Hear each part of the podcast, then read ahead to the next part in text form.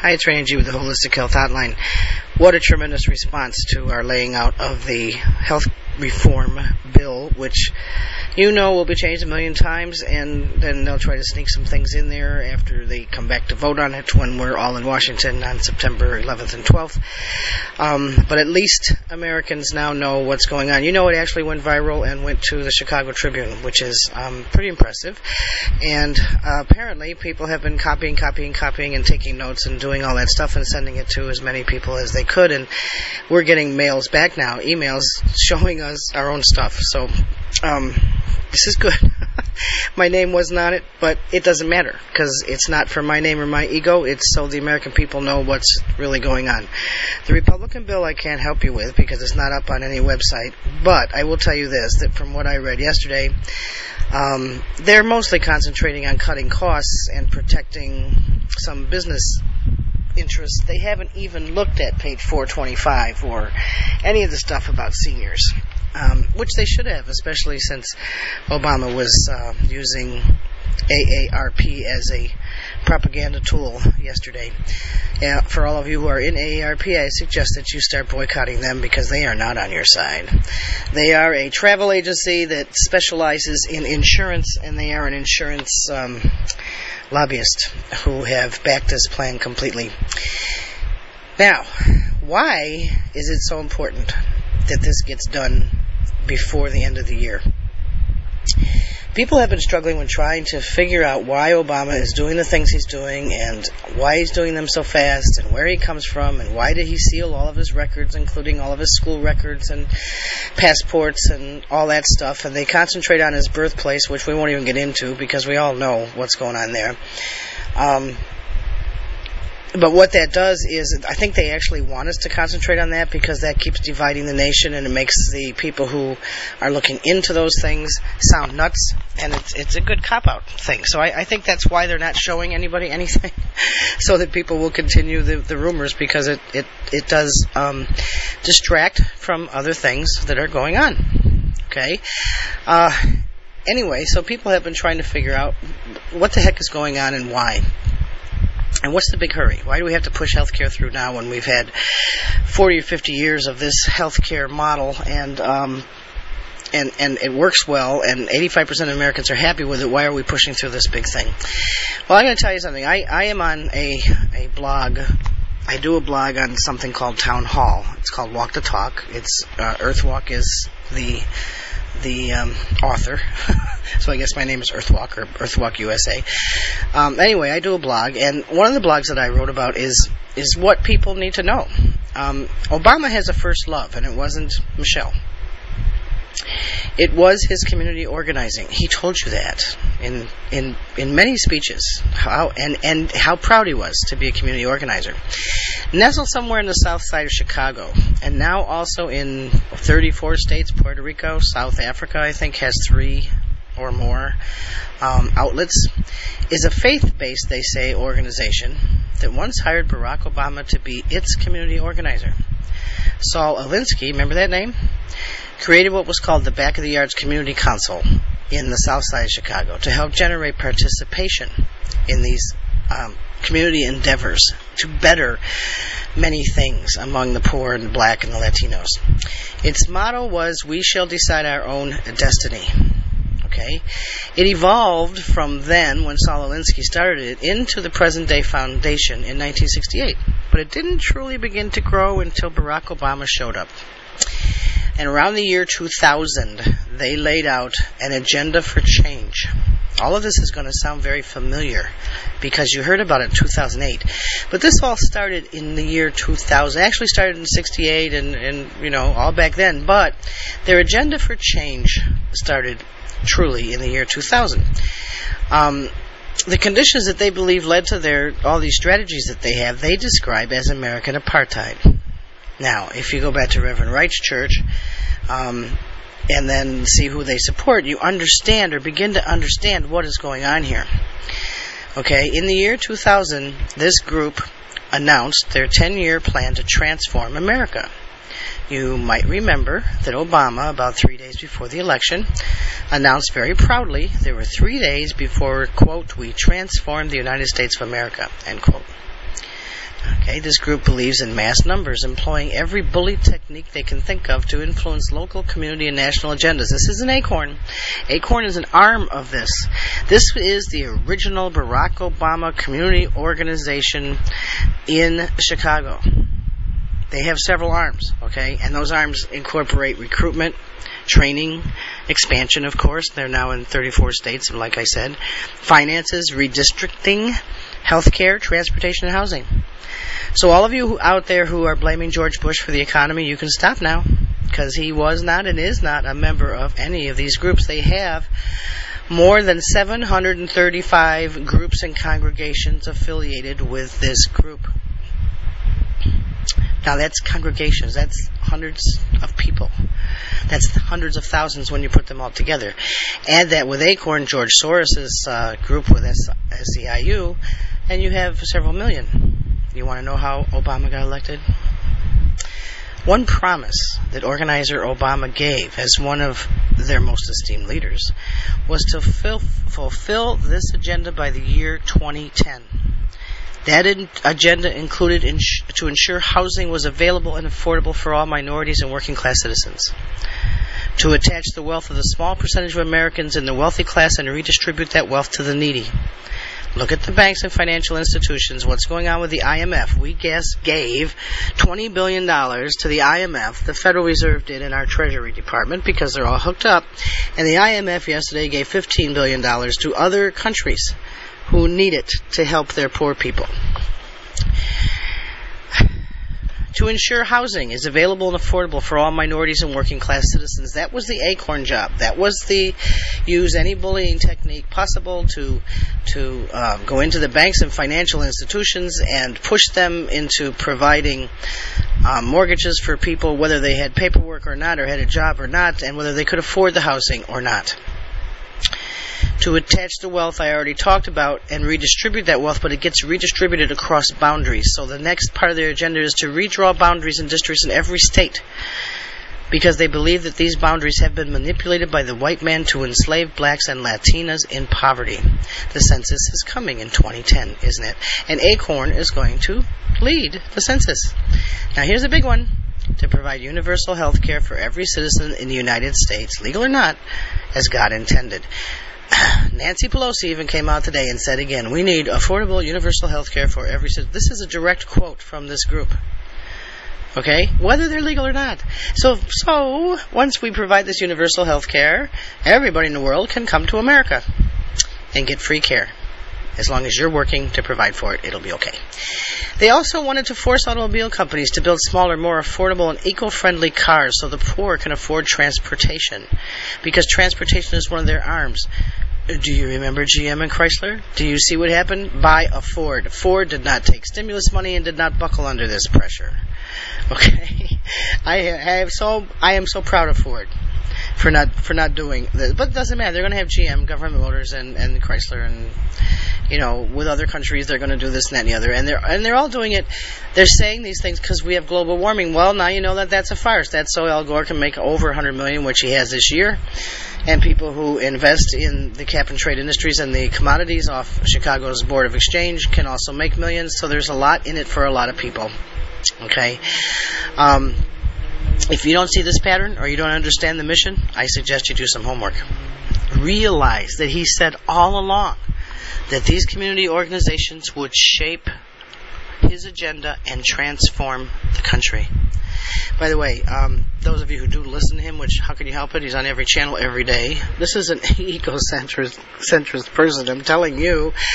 Um, you notice he always says that there's 45 or 47 million people who don't have health care in this country, and every single time, the Republicans, the pundits, the newscasters, the this and that, and the other people come back and say, "Well, he's wrong. You know, there's 20 million, it's 26 million, or it's 13 million, and 10 million of those are illegal, and blah blah blah blah blah."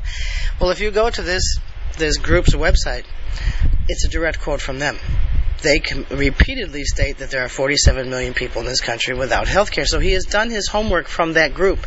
You want to know who's on his his uh, his um, oh what do you call it? You know his phone, his cell phone. What do you call it anyway? Um, you want to know who keeps on texting him and telling him what to do? It's these groups who said, "Don't forget your promise to do this and that and the other, and we'll help you do this and that and the other." And uh, it, it's too easy. It's almost too easy. The problem is they're huge. They're huge. The SEIU, some of you are probably in, if you're a teacher or a healthcare worker, have these groups of teachers and healthcare workers have donated millions upon millions to Acorn and SEIU every year for the last 10 years. Because they believed that this would change their poor schools. You know, there are a lot of teachers who um, are dedicated to teaching who will go to poor schools and ghettos and watch what's going on and, and cry when they get home. And so they see this promise of, oh boy, we're going to redistrict. Well, basically, that's um, when you redistrict, what you're doing is if you have, oh, let's say you have a, a suburban complex that, that has been built up over the last 10 years. But because of housing prices, 90% of it's white.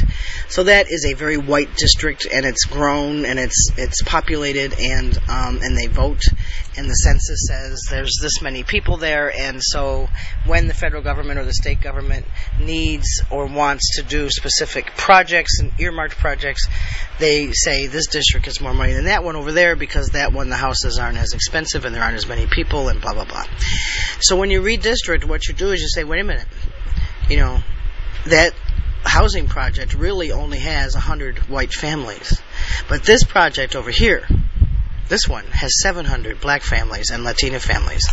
The houses are more poor, but they're going to redistrict it so that the money goes to the needy and the poor. I don't have too much of a problem with that, except quit trying to take it from everybody who didn't do anything. who didn't, you know, who have just been living their lives trying to be good Americans, following the rules, following the laws, working hard, having an ethic, a work ethic, and a belief ethic that says if you're an American, you work. And nothing is given to you for nothing. These are the people that everybody is now trying to damn. You know, Reverend Wright, goddamn America. I'm sorry. No way. Um, does it bring up anger? Absolutely. Does it bring up racism? Oh my God. If you weren't racist before, you get racist now, don't you? Between between listening to this and the the beer party that's going on tonight is Thursday, um, and whose teaching moment is this? it's like, oh my God. I mean, I was never racist as a as a child. Um, I, I remember actually I was I was probably racist but didn't know it, but I was like in second grade, so what do you know? Um, but I think I was second grade when the first black student came to school, or at least I knew about because they were the only one in my grade. And um, we were still at the point that was when you're in second grade, you still like stand in circles and hold hands and do all that stuff, or you used to. I don't know if anybody does that anymore. And nobody would would hold her hand, but I would. I, and I know it felt different. The skin was different. The consistency, the oiliness, the dryness um, of our skins were different. But it didn't. I was like, wow, that's cool. I mean, nothing. There was no um, emotion other than fascination and childhood fascination with differences and what you have to learn. You know, it's like you climb an apple tree and then you climb an oak tree. There's a big difference. Of course, nowadays, most of the newscasters and pundits and so-called very smart people out there have never even climbed a tree, so they wouldn't understand that. and they ask them, see if they have. Oh no, you might get hurt. I break a nail. Um, whatever. But so anyway, so I held this girl's hand, and of course I was I was um, uh, rather ostracized by other people in my class, but didn't know why. I didn't understand why. Well, they had come from upper middle class families, white families, who said we don't like black people. They didn't call them black people then, but I'm not going to get knocked off the air because I, I, I changed the words. So, um, but I didn't know that because my mother, my father wasn't a lawyer or a doctor. He wasn't rich. He was a, a business person. He owned a restaurant. Um, but he wasn't, and he was upwardly mobile, and he was Italian, my father. So um, he was already ostracized by much of the community because Italians were looked upon as, you know, being greasy wops or dagos or whatever, as if the white European, Anglo-Saxon, English Germans were perfect, but or Irish or whatever they were. So you know he, they had their own problems, but but um, and my I'm sure my father and mother were racist in many ways because they they had their own oppression that they felt. But we weren't we didn't talk about don't go near black people or don't you should be afraid of them or or any of those things that people talk about that I can't even relate to and therefore can't even you know duplicate in my, what I'm talking about. Um, and then, of course, you know, as we go through high school and you go through exchange students from other countries, and da, da, da, we just didn't look at the world the way some people look at the world. Now, I know that, that a lot of black people listening to this will say, well, it's because you didn't feel the oppression. Well, yeah, okay. I, I won't go there because we all have our own oppressions. I mean, if you're a female, if you were back in the 70s, I mean, I fought for a lot of stuff for women to um, be able to take courses and go to college, whether they were black or white, didn't matter. It was a gender thing. Uh, a working class thing, I, I fought for, you know, besides Title IX, I fought for a lot of stuff in the university system in the state of New York to make sure that there were, um, there was financing for people who wanted to get the financing, who promised to pay it back, not just get it from the government. Um, I took black studies and blacks in film. I took all that stuff to try to, uh, you know, and it was really funny because when I took the first blacks in film course I took, uh, was with Jim Pappas at the State University of New York at Buffalo in 1979 or something like that. And we, I was a film major. I was a media studies major and a communications major. So, um, ended up with a double degree completely different, but that's beside the point. Anyway, I took this blacks in film course, and I was the only white person in the course. and I think there were about 30 or more people in that course. And what we had to do was read or read a lot of books and, and then watch films that might coordinate with the books um, or correlate to them and and then you know write your analysis and discuss it and all that stuff. And so one of the films that we had to watch was done on Night of the Living Dead. And here we were in this our regular auditorium where I was sitting by myself, several rows back, and then groups of black people um, who knew each other sat in different groups around the auditorium, and uh, I didn't think anything of it. It was like they know each other and I don't, and they hang out and I don't, and da da da da. So anyway, so this film starts, and what he did was he turned. I mean, it was pitch black in this theater, and he turned the sound up a maximum. And none of us had ever seen this film, nor had we. I mean, this was 1979. It wasn't like all the films that were out in the 80s and 90s that, that will scare the hell out of you and all that kind of stuff. Um, so we all sat there and watched the film. What was real interesting, the most interesting or the funniest part was, by the time the movie was over, all of us were sitting together because we had just gravitated towards the humanness of each other. Because Night of the Living Dead is about zombies who come back from the dead and eat you and eat each other. And and there's this one. There's only one black person in the film, and and um, he tries to save a lot of people and is a hero, but the cops and the and the villagers and the community people who are trying to kill these zombies know that you have to shoot them, you know, right between the eyes. It's the only way you can kill them. And because he his face shows up in the window at the end, and he's black, they assume he must be a zombie. So of course they kill him, and that's what the whole theme was, and that's why we're supposed to write about it. But the point is, is that it was a scary movie, and and it. reminded you that they weren't human, but you are. And somehow, by the end of the movie, us 30 were all sitting in the same rows. I don't think there was a space between anyone because we we gravitated towards the humanity of each other without and I'm sure, you know, um, I mean, this was supposed to be a, a study in some sorts in racism because there was it there was racism on the cops' part and the community part, and they just assumed through stereotyping that if there was a black man in a white person's house, that it has to be a zombie, which is exactly what's going on today um, with this cop thing. Um, except that the roles are kind of reversed, and um, and so of course we had to analyze that and and I had trouble with it because I was like, why did they assume that there was a black person in a White House that that had to be the zombie? I didn't understand it, but every black person there did. And so I started to learn what racism was. And I also learned about myself that I just, for some reason, wasn't trained to be racist. I knew I was because I would take some things for granted or, or assume things that I shouldn't. Um, I, I lived, and when I got uh, some roommates while I was in college. One of them is, is has passed away, Wanda. but she was a big black woman who was also a film studies major, and she and three others of us lived in a, a house on the west side of Buffalo, and uh, we were very good friends. I loved Wanda, and and just totally enjoyed each other. She was very smart.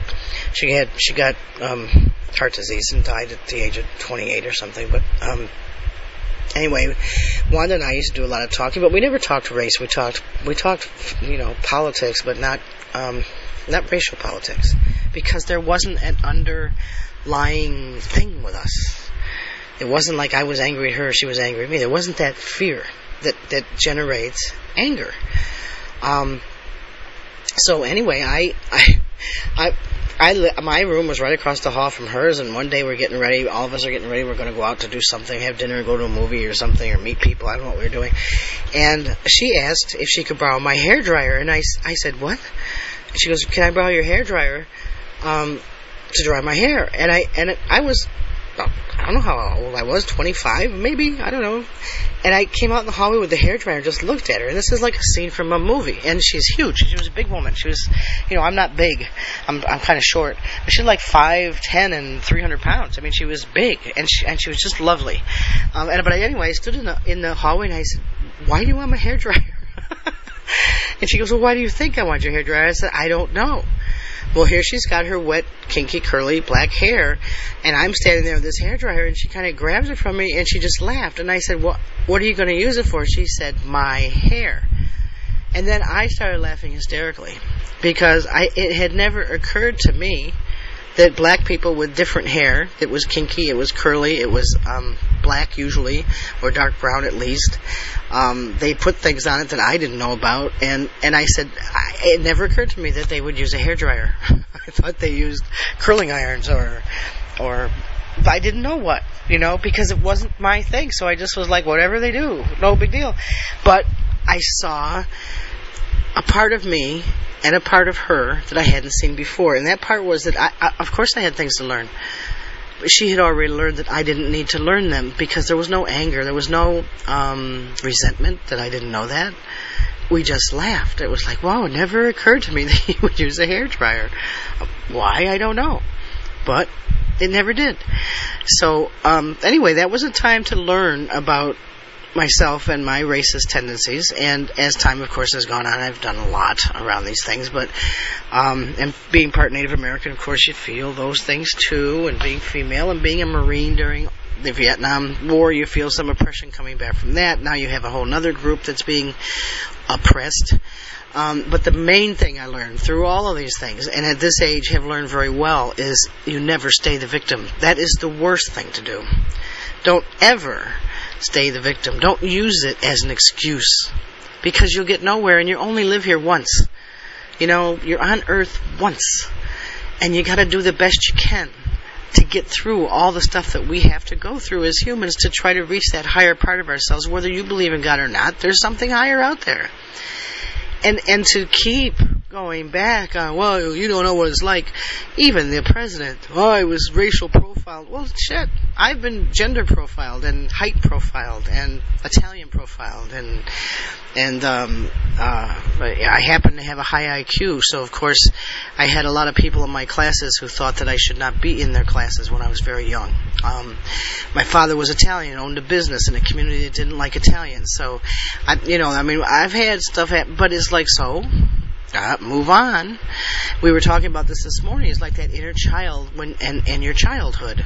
You know, when you're little kids, you start calling each other names when you get scared, or when you feel rejected, or when you feel alone, or abandoned, or not as good as somebody else, or whatever it is that makes us feel those those things. And so, what do you do? You start lashing out. You say you're stupid, and you start calling names. You call names. and and what we used to say as kids was stick you know sticks and stones can break my bones but names can never hurt me. Well as the 50s turned into the 60s and the 60s to the 70s all of a sudden people weren't just calling names anymore. They were using sticks and stones. And those sticks and stones hurt a lot of people. They also used things called sticks with uh, ammunition in them and sticks with blades on them. Um, things like that.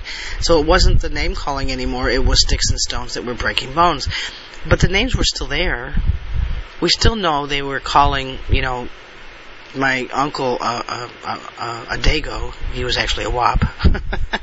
or calling my friend the dumb Jew.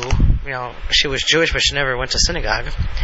Um, calling names and doing that stuff because we're never quite sure what that person is thinking of us, um, where we stand with them, what they're going to do to us based on what somebody has trained us to believe. Uh, all those things that cause this kind of anger and hatred and uh, and what is going on now. This is what has caused this man in office to spend his life, he says, community organizing to transform America. This is payback. This is reparations. This is reparations not going far enough. This is every black and Latina and poor person in the United States will now have a car and a house and free health care and they'll get taken care of and we'll help them go to college and they can work for the United States for a little bit in AmeriCorps to learn and be trained on how to organize and train others and for that service we will we will forget and forgive some of their um, their college costs so that they can get a college education and this will change everything. And we won't have have this unequal stuff going on anymore where there's 20% of us are rich and the rest of us are poor or 10% are rich and the rest are almost poor. This is what is happening and this is why. And there's and there it, just go to I'll tell you what you're going to Google. Um, let's see.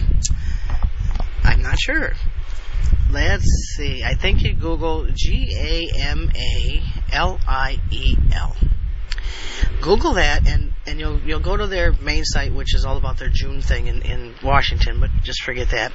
Go up to the top and start looking at every single one of the little you know, if you hit on history, go to the history and the philosophy and the strategies and the the leadership and who the leaders are and where they are and what their agenda is and what they're trying to do, and you will understand exactly what Barack Obama and his 32 czars and Nancy Pelosi are doing. We have 535 people in our Congress, and 234 of them are members of these organizations. That's scary. Now, are, are these organizations inherently bad? It depends on who you are, doesn't it? But to take an agenda and assume that every white person in this country is responsible for your oppression, your poverty, your inability to get ahead, your um, your lackadaisical attitude, your inability to stay off drugs, your inability to stop your your friends from. I mean, to to make it all of our fault is not going to change anything. It's going to cause civil war. My parents didn't own slaves. My grandparents didn't. My mother's seventh generation. She never, her family never owned slaves. It was the aristocrats that did. Okay? And did they do it for bad reasons? No, they didn't understand any of this stuff. Things evolve, you know? They didn't understand. And then look at it this way. They bought slaves and brought them to America. Or the slaves were delivered and then auctioned in America. Barack Obama's family, two generations beyond him, sold slaves from Africa. It was Africans and Arabs and Islamic people who sold the slaves in Africa to the colonialists and the, the Europeans in America. I didn't do it. They did it. Should we kill them all for that? Wasn't that a horrible thing? They sold slaves. Well, it was more horrible because you were over here and some white person bought them. All right, and they were beaten and they were stoned and people hated them. Mm-hmm. And my Italian ancestors had to wear bracelets and were profiled constantly and thrown in jails and beaten because they were Italian. And my Native American ancestors were beaten and burned and thrown off their land. I guess I should be an angry, awful, violent person. I should go stand in front of voting booths with clubs and try to scare people away from voting for someone that I don't want them to vote for. I guess I should just carry that anger with me forever and beat my children or throw them away or take drugs and kill myself. I guess I should always be the victim. I should just hold on to that victim energy forever and ever so that I have an excuse for anything that I can't seem to get done or do. Until we understand all this, until we change ourselves and start changing our understanding of this, we're not going to get over it. Obama's not going to transform America. He's going to transform one half of it. And the other half is going to be angry about it. And then we're going to have civil war. Unless we start looking at these things and talking to each other. Go ahead and uh, Google G-M-A-L-I-E-L and look at the history and the guy who was the first organizer of three and who he will say in his um, his old videos from 2002 and 2006 who he used to talk to. He said, before I talked about immigration reform, I talked to SEIU and I talked to so-and-so. And before I talked about changing the way um, uh, the budget should work and taxes should work, I talked to so-and-so and so-and-so from the SEIU, from Gamaliel. And then you'll understand where he's coming from, and it doesn't mean it's right. He's using the same chip on his shoulder, and you've seen it. You've seen the chip. You've seen it come out. And he is harboring within his own inner child that same negative victim energy that pushes him to do the things that he's doing. His little inner child. His mother left him, his father left him, all these things happened to him, and it was because he was black. Michael Jackson felt the same things. He tried to turn himself white, but he had, Michael Jackson was much smarter than Barack Obama. He understood that if you brought black and white together, ebony and ivory, so they could understand each other in a way that came from not fear and not anger and not inner child destruction and not the chip on your shoulder victim stuff, that maybe you could find love somewhere. I loved Wanda, and she died. and I will laugh till the day I die about the things that we learned about each other. If you want to read the blogs, they're on uh, townhall.com under earthwalk-usa. If you want to read our other blogs, you go to earthwalk-usa.com. Um, you know, some of these people who uh, you see on television, like Bernie Goldberg, they're following me on Twitter. So all of a sudden today I get this notice Bernie Goldberg is now following you on Twitter. Why would he follow me? He follows 3,000 people in the whole world and I'm one of them. So that's cool. We're also on Facebook. Some of you have found us on Facebook. I, I, don't respond to all the things on Facebook, but there's lots of interesting things on there, and you have to be connected to understand what's going on in everybody's heads. I will be back um, to teach you a little bit more because this is a teaching moment for all of us. Um, but you need to understand this was Obama's first love, and um, Sotomayor, who will be uh, confirmed, I'm sure, is part of the SEIU and and part of all these organizations, and a Latina woman who is wiser because they live in all of these circumstances, she believes. So she will be. And um, one of the things on the agenda is to change a lot of the laws that oppress minorities and underprivileged people. And she'll be on the Supreme Court, so things will change. Um, people voted for this change, so I guess half of this country wanted this. I don't know. What I do know is that I have to understand it and I have to help you understand it so we can survive it one way or the other and get through it and do what we have to do to change whatever we have to change so that we can be better in the end. This is Raina G. Thanks for listening. Go to earthwalk-usa.com.